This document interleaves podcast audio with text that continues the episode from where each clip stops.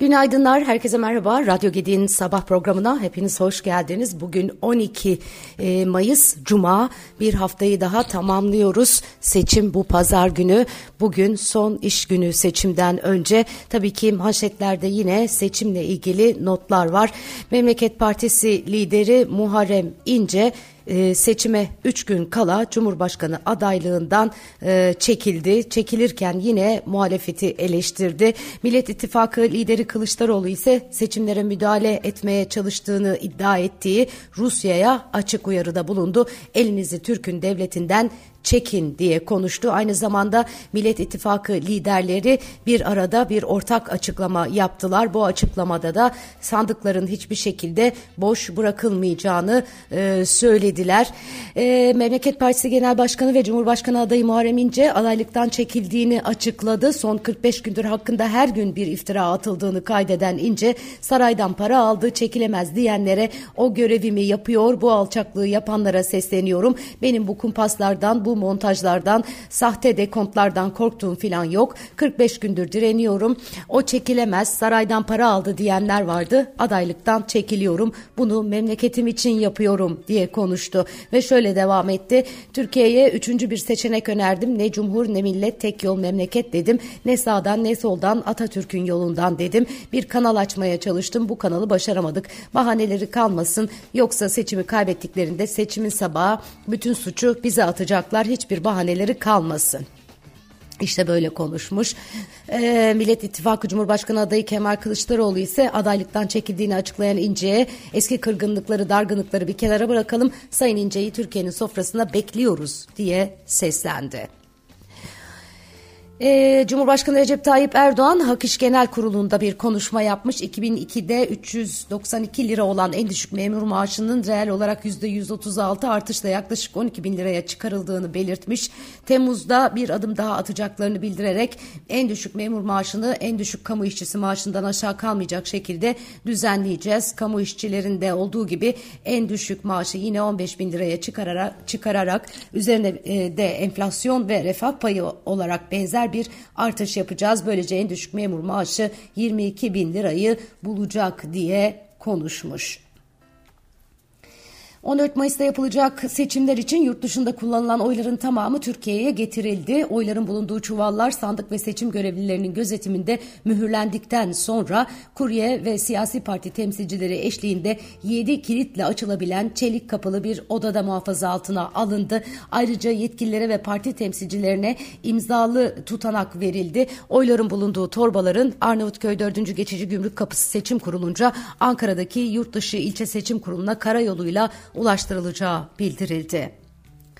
Çalışma ve Sosyal Güvenlik Bakanı Vedat Bilgin bu ay sonuna kadar EYT'li herkese maaş bağladığını e, söylemiş. Bilgin söyle, bağlanacağını söylemiş. Bilgin ayrıca 7500 lira üzeri emekli maaşı alana uygulanacak zam oranının maaşa göre belirleneceğini de ifade etmiş. Hala e, e, emeklilikte yaşa takılanlar e, düzenlemesinin ardından başvuranların e, Mart başında başvuranların önemli bir bölümünün maaşı bağlanmış durumda değil. Evet e, siyaset tarafında bu gelişmeler olurken e, seçim için artık geri sayım e, net bir şekilde başlamışken piyasalarda seçim fiyatlamasını yapıyor. E, Türkiye'nin tahvillerinde rally e, dikkat çekiyor. Risk primi de kritik eşiğin altına indi. Türkiye'nin 5 yıllık kredi temerrüt takası Aralık 2022'den bu yana ilk kez 500 puanın altını gördü. Risk priminde 42 bas puanlık bir düşüş izlendi. Bu düşüş Kasım ayından bu yana en, en sert sert düşüş oldu. Türkiye'nin dolar cinsi en uzun vadeli tahvili e, rally'yi 3. güne taşıdı. 2047 vadeli tahvil 1,7 sent artışla bir yılı aşkın sürenin zirvesine çıktı. Kredi risk primi neydi? Türkiye'nin yurt dışından çeşitli finansal kuruluşlardan borç e, alabilme e, fa, e, imkanını e, özetle söylüyor. E, eğer risk priminiz yüksekse daha yüksek maliyetle borçlanıyorsunuz ve hatta kemi durumda borçlanamıyorsunuz. Son derece önemli bir gösterge ve e, kritik seçime e, çok az vakit kala Türkiye'nin risk birimi kritik eşiğin altını görmüş.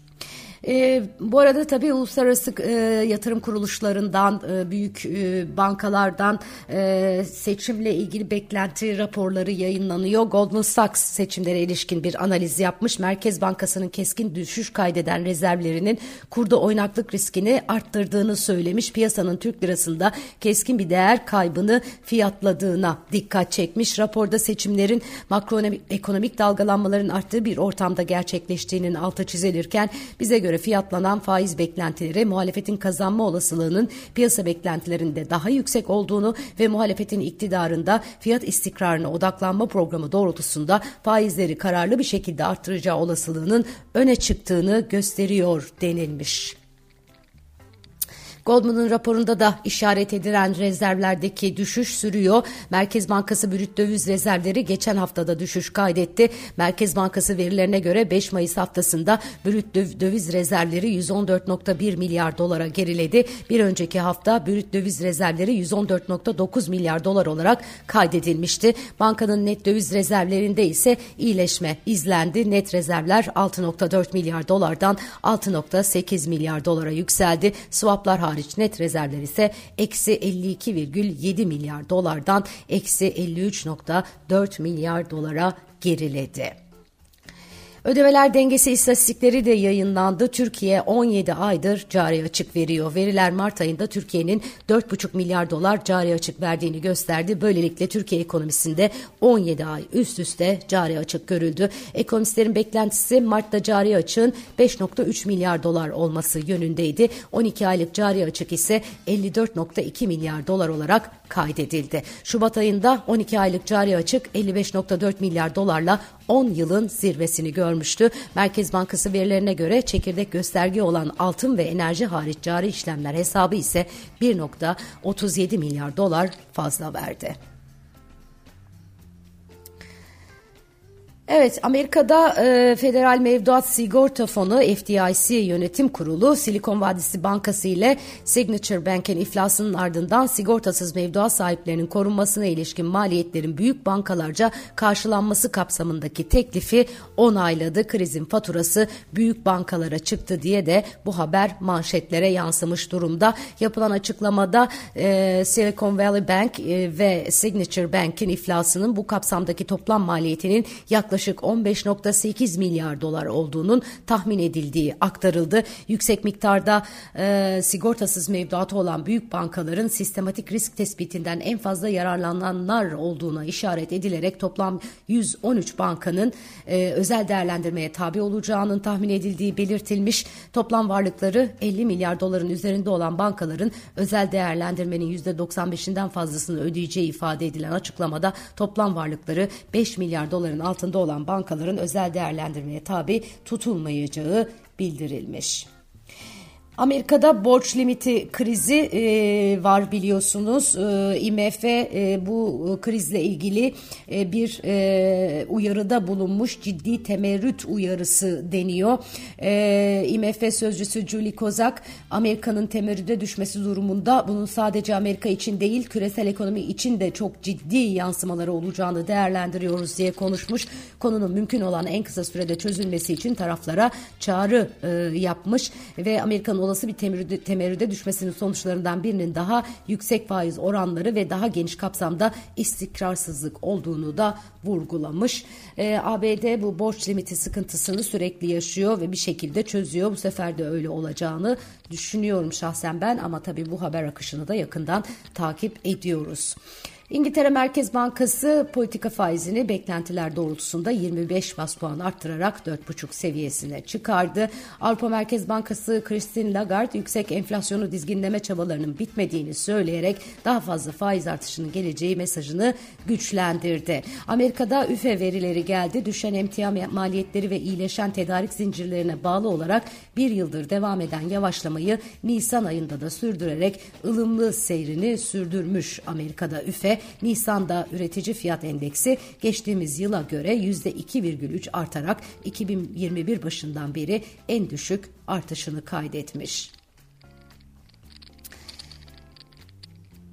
Twitter CEO'su Elon Musk şirket için yeni bir CEO'yu işe aldığını duyurmuş. Musk Twitter hesabından yaptığı paylaşımda Twitter için yeni bir CEO işe aldığımı duyurmaktan heyecan duyuyorum. Yaklaşık 6 hafta içinde başlayacak e, demiş ve yeni CEO'nun ardından şirketteki görevinin ne olacağına da değinen Musk kendi rolünün yönetim kurulu başkanı ve teknolojiden sorumlu başkan olacağını, ürün, yazılım ve hizmetleri denetleyeceğini belirtmiş. Musk'ın paylaşımından yeni CEO'nun kadın olacağı anlaşılırken bir isim verilmemiş.